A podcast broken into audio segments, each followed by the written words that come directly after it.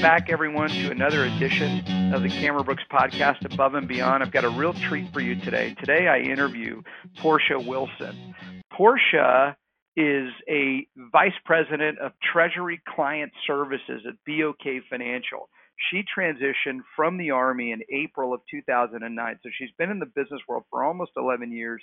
She's a former Army Medical Service officer who did mostly logistics in the Army, and she has an undergraduate degree in biology. And so this conversation is fun for two reasons. One, she she recounts some of her experiences at the conference and interacting with Roger Cameron, but ultimately gets to the point, you know, a medical service officer with a logistics background and a biology undergraduate degree starts in banking. And she started at Regions Bank back in 2009 had three major roles at Regions over the course of almost nine years there, finished as a VP of Integrated Solutions Operations before moving to BOK Financial almost two years ago.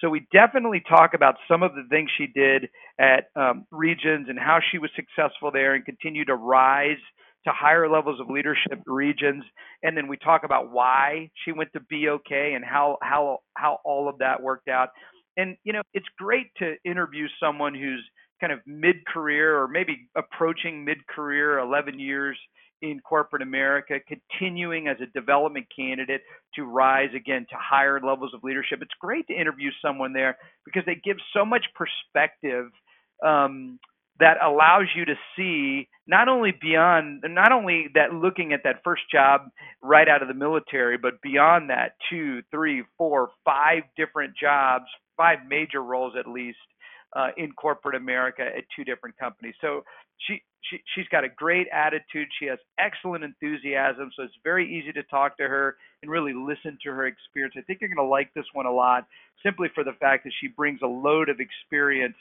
in the world of banking.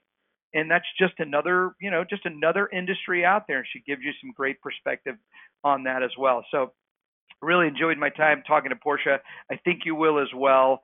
Um, if you've stumbled on this podcast and you you don't know much about who Cameron Brooks is and what we do, I would encourage you to go to our website, cameron-brooks.com. We've got a lot of content and media for military officers who are either going to transition or considering a transition to corporate America. So check us out out there. Lots of content that you can check out to learn more about who we are, what we do, and certainly about a transition to corporate America.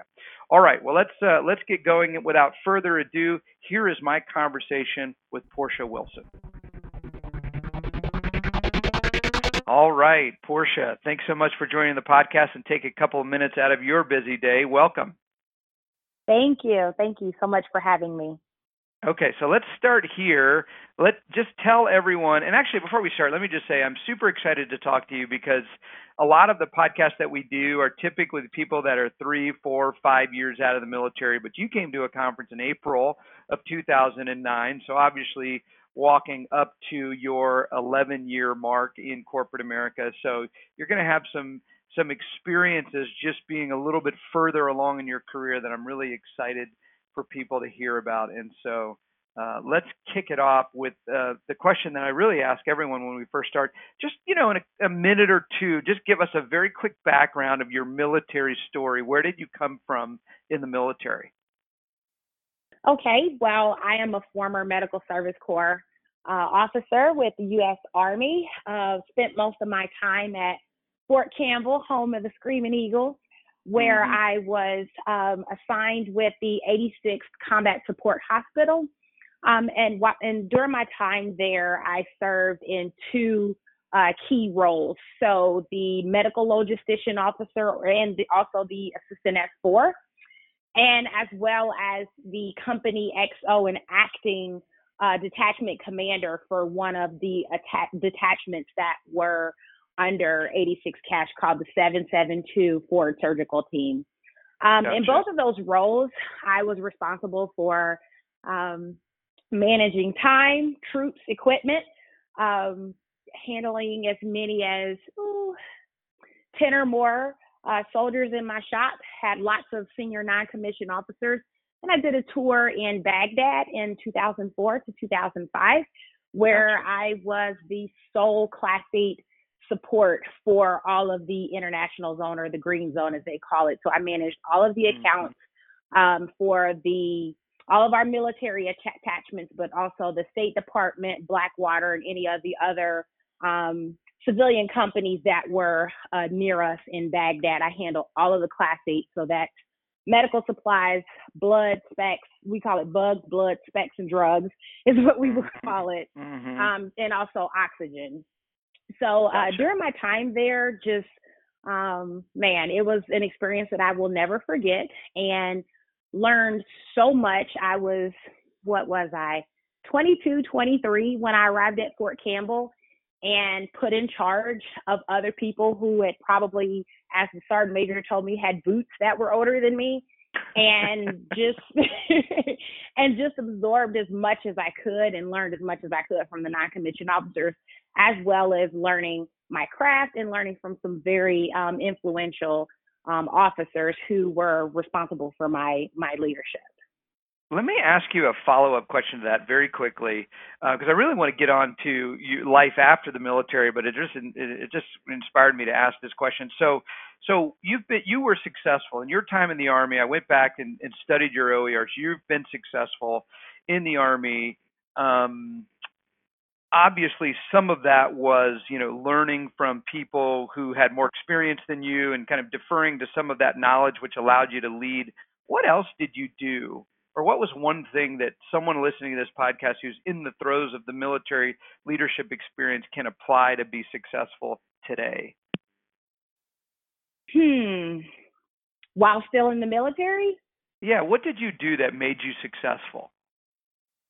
Um, really I just became a sponge and probably one of the first things that I learned quickly was accountability and also sticking to the facts and having the data behind the facts. And so one of the and, and honestly you learn your best lessons by mistakes. And I remember being put in a briefing. Um, I was a brand new second lieutenant. We had just arrived in theater. I'd been put into a staff meeting. Um, combat support officers have an 06 leadership chain, uh, chain and so it was my turn to brief the 06, and he was just a very uh, numbers driven kind of guy and a data kind of guy. And I just did not have my stuff together. I'd only been in the military like six months, and most of the time while I had been there, it was okay, hurry up and get qualified and get ready for deployment and get these shots and get out of the door. But I hadn't really learned how, I hadn't really learned that professional savvy and it was through my mistakes with briefing with this particular colonel, uh, Colonel retired Casper P. Jones III, who I just reconnected you remember. with on LinkedIn actually. And uh, he just oh, really did. helped mold me and shape me um, just from being one of those guys that if you if he asks you a question, you better know the answer and you better right. be sure of it. And right. you don't use pronouns like they and he and and I heard and you're always certain. And if you don't know, mm-hmm. then you need to say that you don't know. And so one of the things that I learned quickly was have your facts, but if you don't know, it's okay. Okay, let's let's get on to the topic of your conference because before I hit the record button, you and I were kicking around um, an idea of going to work at a bank. So you you know, you have a biology undergraduate degree. You were a medical service officer, medical service corps officer that was really doing a bunch of logistics for the preponderance of the time you're in the military. So, um, and then, you know, you started your career and worked for nine years at a bank. And so, how did that all play out? Tell me a little bit about your conference. Well, um, in my preparation from the for the conference, it was basically we're going to have you inter- interview with, you know, medical sales companies and different companies like that, especially with me being a medical logistician. I'm already familiar with a lot of the products, um, things like that. But they were like, we're going to get you, you know, the best companies based off of your location preferences and based off of what companies are looking for. Um, I had an interesting caveat to my time in the conference because it was not just me it was actually me and my husband.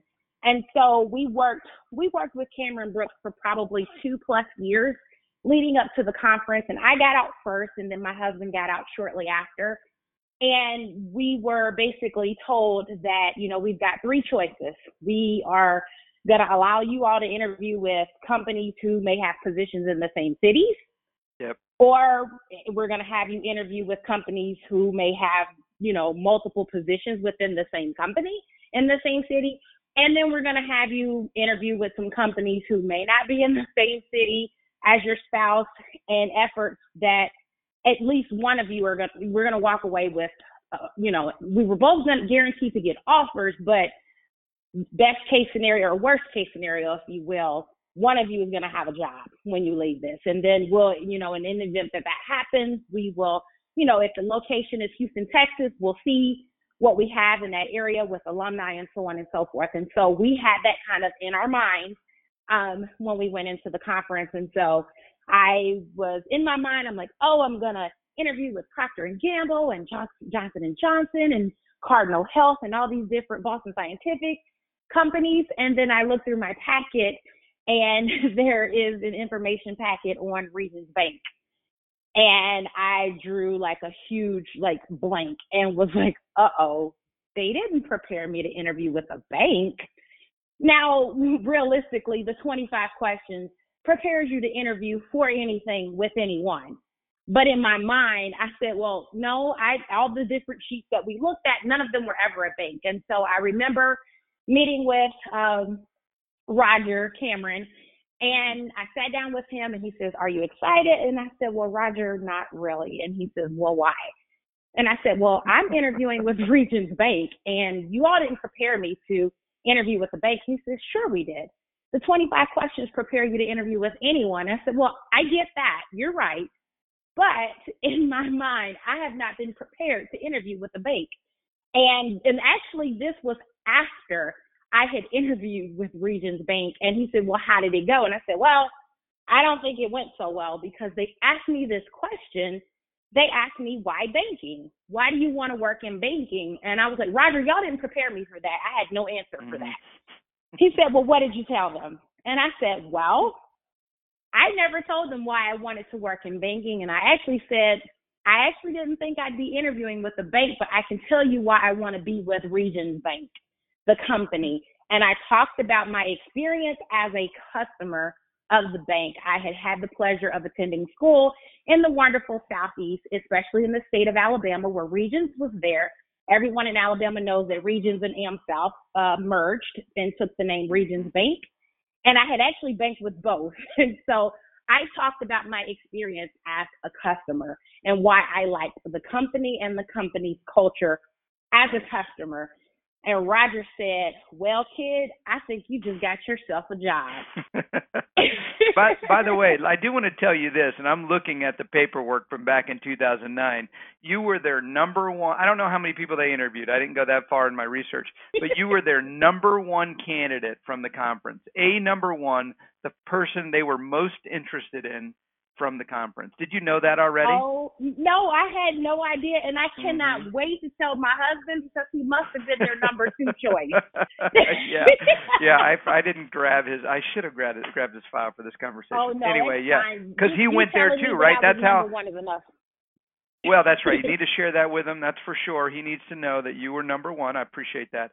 But you said there were three options. Either you would interview in the same city, different company. Number two, interview for the same company, multiple open positions. Or number three, interview in different cities. And you guys went with same company, multiple open positions because he went to Regions Bank as well. Correct? That is correct. Yep, that's correct. Gotcha.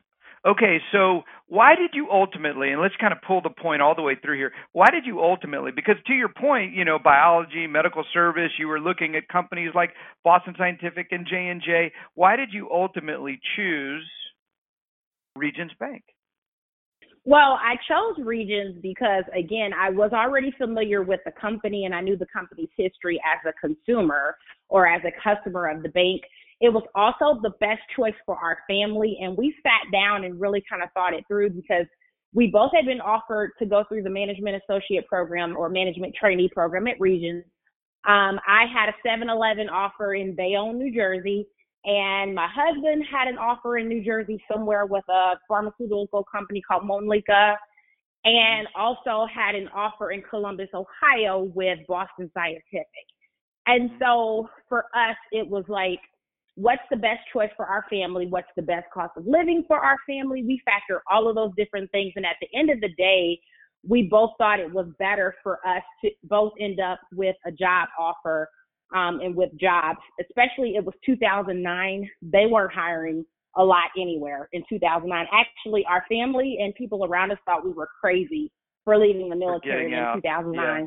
Yeah, for getting out. And then also then choosing a bank when banks were failing. They were like, you guys are crazy. But it was what we we thought was best for our family. We had a three year old son mm. at the mm. time.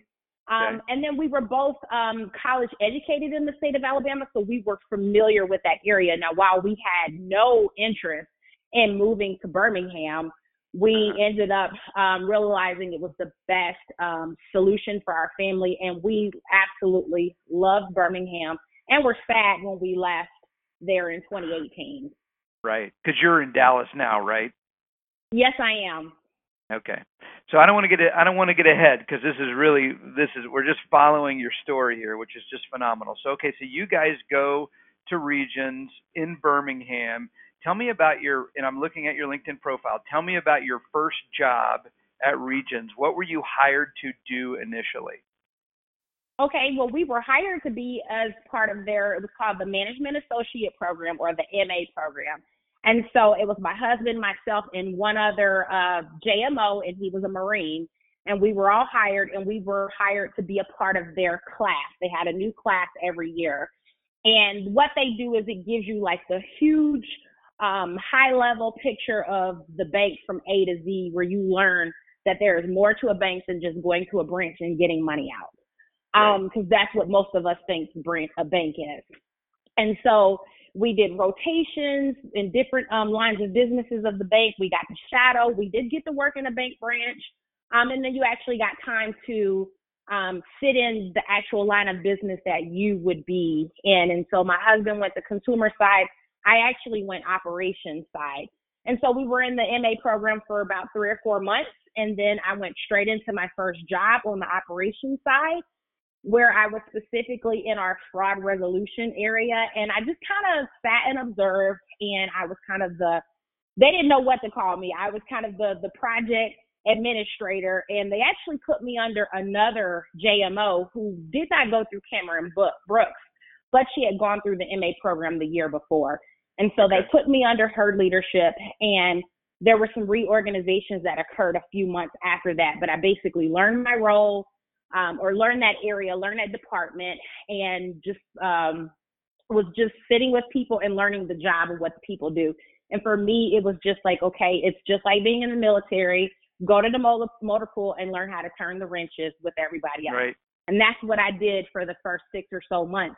Then there was some reorganizing that take, took place, and I was put into a management role where okay. I was the debit card and ATM claims manager, and I was responsible for managing probably about 15 people, um, as well as about five or six temporary. We had some um, temporary employment people to kind of help with some backlog. That was my first role. So I want to I want to back up for just a second. You said there's more to a bank than what people imagine. And so you went into what you called operations and then you talked about fraud resolution.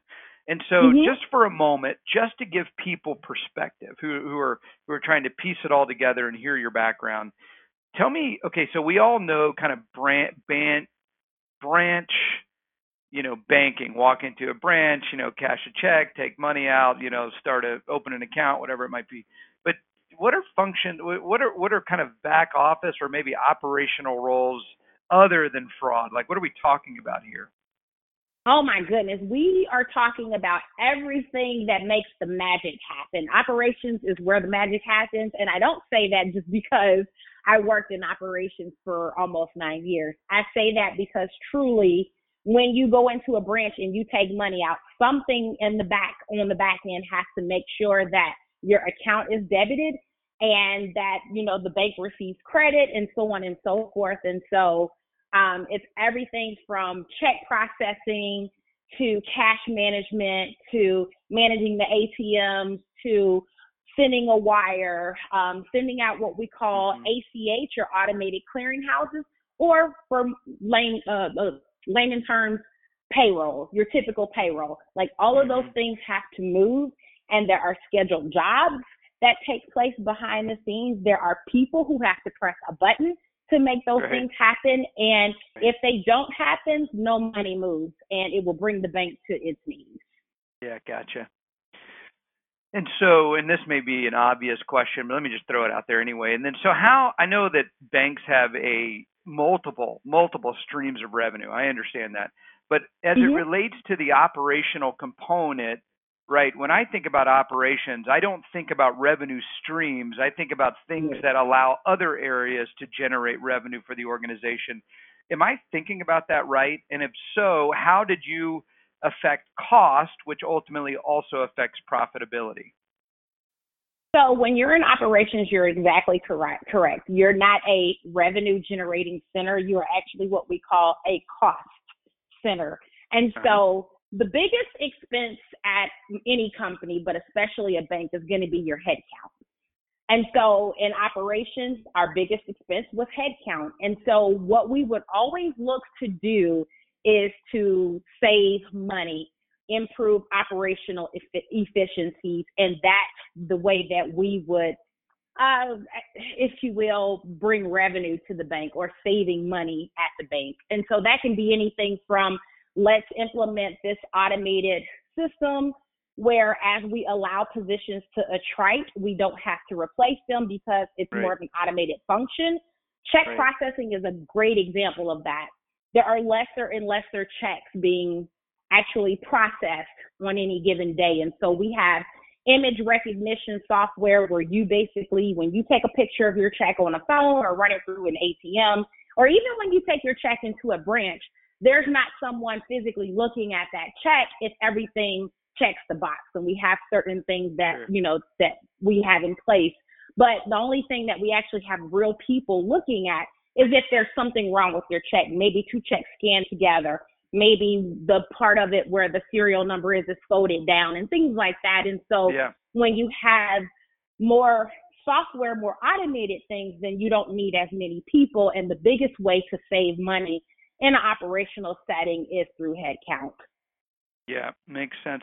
Let me. Let, I'm going to be sensitive. I know you and I talked about time before we started. I'm going to. I'm going to fast forward a little bit. I, I want. There's a couple more questions that I definitely want to get to though, because I think they'll be important for those listening. So, so you did. You were the manager, debit card, ATM claims for two years, a little over two years, and then you moved to mm-hmm. uh, AVP manager, and then you did that for a couple of years, and then your last job at Regions, you were vice president it says integrated solutions operations, payment operations, risk management. So that's a heck of a title, and I don't even think I caught it all. But you did that for almost three and a half years. So that was your, if you if you count like the the job, that was really your third main job. Uh, mm-hmm. You did that job for over three years, almost three and a half, over three and a half years. What was that role like? What, how many people were you managing? What was the day-to-day work? Because at that point, you know, you're, you know, you're five years into your career. So what, what tell us about that VP job that you had? So you'll be surprised to know that I was an individual contributor in that role. Okay. And okay. while I was considered a manager, I was not a manager of people. I was a manager of processes and systems. And yep. it had to do a lot with um, leading without direct authority. So I worked with people on the IT side. I worked with people on our product support side. I worked a lot with our treasury because that's more of a treasury role, but operational from a payment system perspective. Um, but I worked a lot with our treasury um, management product managers, and I would lead these meetings called value chain team meetings. And so, okay. for example, if we're looking to implement a new product or service, because we would always call product people dreamers, and they're always coming up with something new to sell to people um, it, it's their job to come up with the idea, but it was my job to make sure that we talked with operations and whatever back office systems that we had in place to make sure that we could support it. Um, it was my job to make sure with these particular treasury solutions that we were on schedule for all of our updates. And now when you start throwing mobile, it's like, okay, well, are we up yep. to date not only on the software, but are we on the latest Android um, operating system? Are we updated on the latest Apple iOS and things of that nature? And so it, it becomes to be very uh, lots of moving parts. And so lots of leading without direct authority involved Yeah. in that particular Yeah, role. yeah, and then also Gotcha. because I had been in financial crime, very um, risk heavy as well. Okay.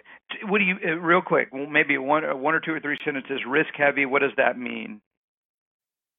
So making sure that we have the monitoring in place to make the, the products that I supported were automated in nature. There weren't actual people who were touching a button or watching the schedule to run.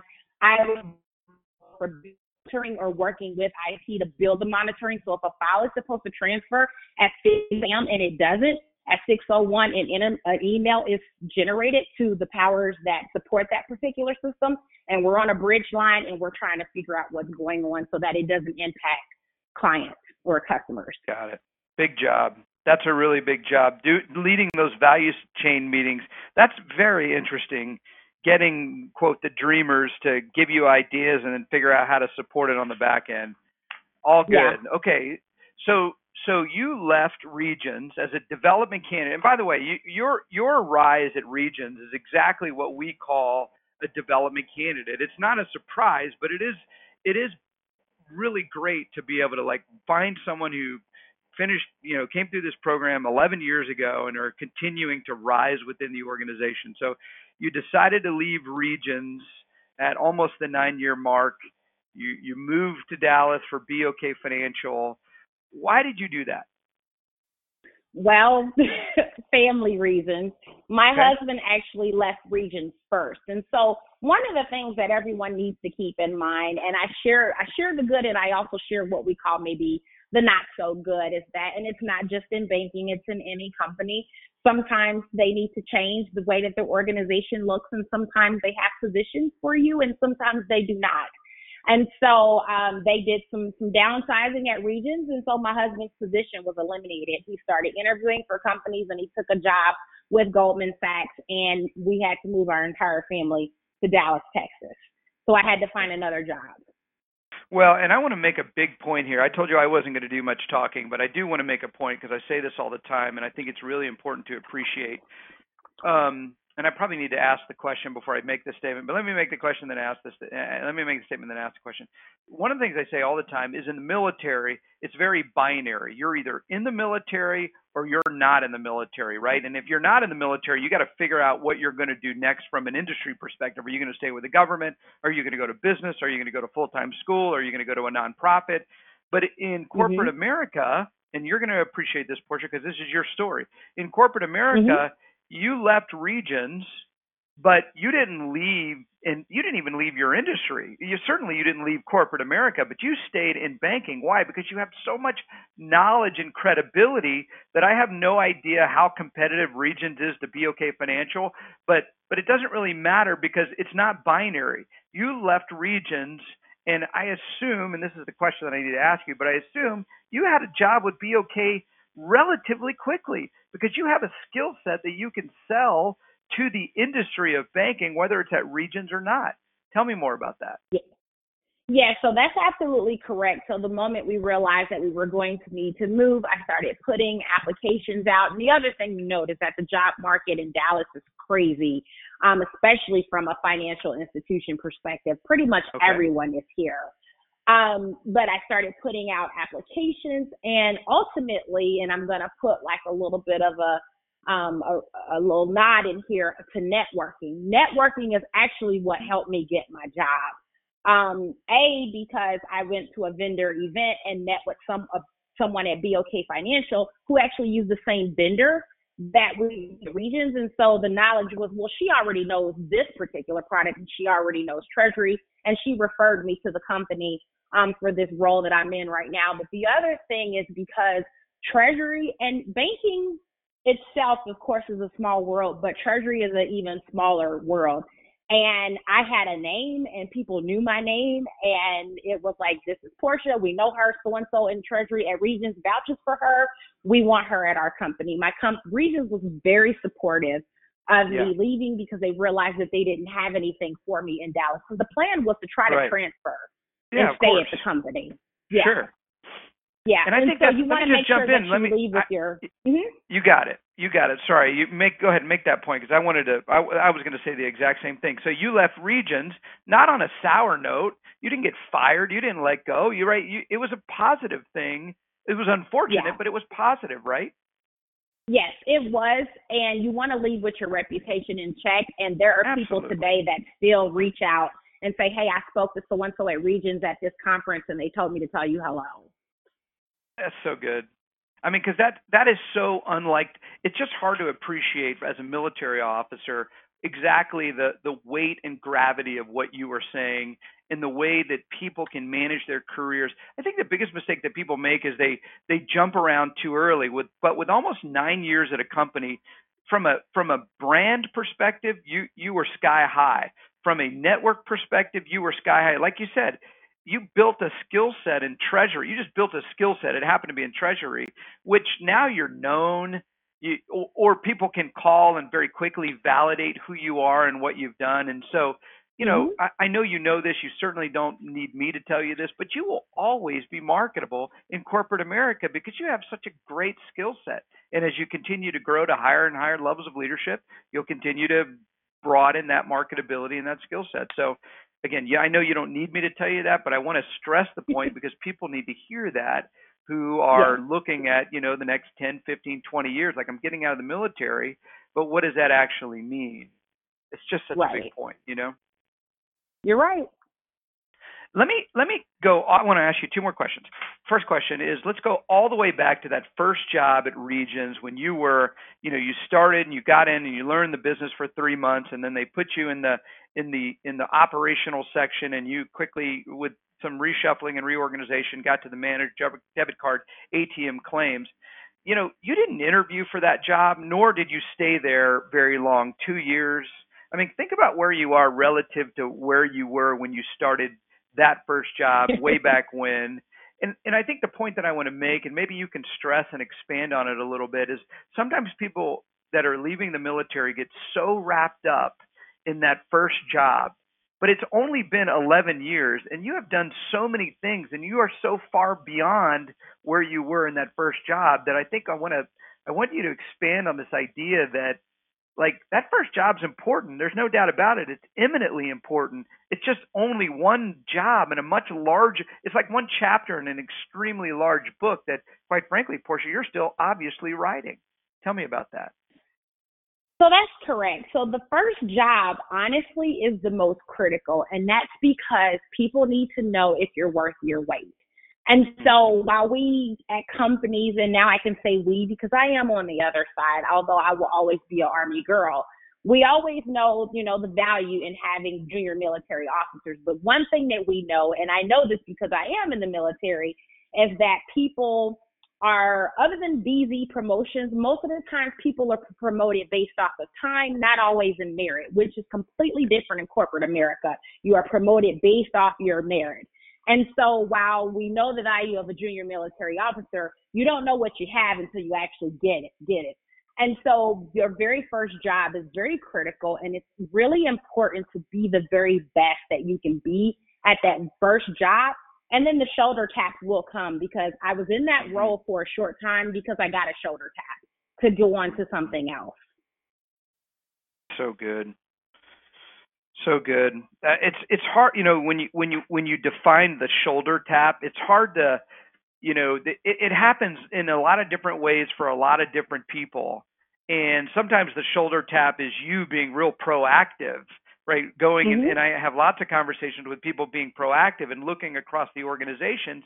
And other times it's like, hey, we think you'd be a good job, good fit for this role over here. And so I think the hardest thing for JMOs is they can't quite appreciate this idea that unlike the military, and I don't mean this as a derogatory term, but unlike the military's conveyor belt type of promotion system, which you mm-hmm. really described in terms of time and grade, time and service type of deal, in corporate America, it, it, it, you know, it's not a conveyor belt. It's I don't even know how to describe it. It's like a spider web. you can go in so many is. different directions relative to well, your skills, relative to your network. Yeah, go ahead. And it's slower. It's a slower process and a slower pace than what we're used to in the military. And even me, every two to three years, I get that itch, and that's the old army in me, where I feel like right. I'm supposed to move physically or moving a job or something, and right. you've got to quiet that itch and make sure that you're doing the absolute best that you can do and pay attention to what's going on around you. You have peers or direct reports or even superiors who have been in their roles for 15 or 20 years. And here you are, two years thinking, I've got it, I've mastered it. Now you're supposed right. to move me into something else. Well, I think the army, the, the thing, I was in the army as well, but the thing the military does is they keep you in a job long enough for you to get really good at it, and then they move you out. But corporate America, and I think this is what you're saying, they want to keep you in a job not only long enough for you to get good at it, but once you get good at it, then I want to take advantage of that skill for a while, right? Before you move Yep. on. Like get good at a job and then let's let's let you really maximize the opportunity and really lower cost or deliver value or increase revenue, whatever it might be. I don't want to train Yeah. you up and then quickly move you out. I think that's a that's the point, and that's a big that's a big point relative Yeah. to uh, our experience in the military. Well, they want you to they want you to learn. And then at that Mhm. point, at two to three marks, you've learned it, you've mastered it, but now it's your turn to take it. And you absolutely must leave it better than what it was Mhm, before you got mhm. there. hmm This is so good. We we could go on for much longer, but I'm but we're sorry, gonna I'm so talkative. no. Oh, I know. I love it. Are you kidding me? I think that uh, I think that those who listen to this are going to be one. They're going to learn a lot about you know what it might look like ten or eleven years down the road, and two, I think they're going to be impressed with you and your background. So it's been a real, real great conversation, Portia. I appreciate the uh, opportunity to visit with you for I don't know 30, 40 minutes here. I think your experience is fun and and and you know it's funny i want to say unique but that's not really right i mean it's unique to you and you're continuing to rise to higher levels of leadership but if, for all those listening to this podcast i think you can expect similar results if you follow some of the guidelines and some of the things that portia is saying. So thank you so much. Very very valuable information. Thank you.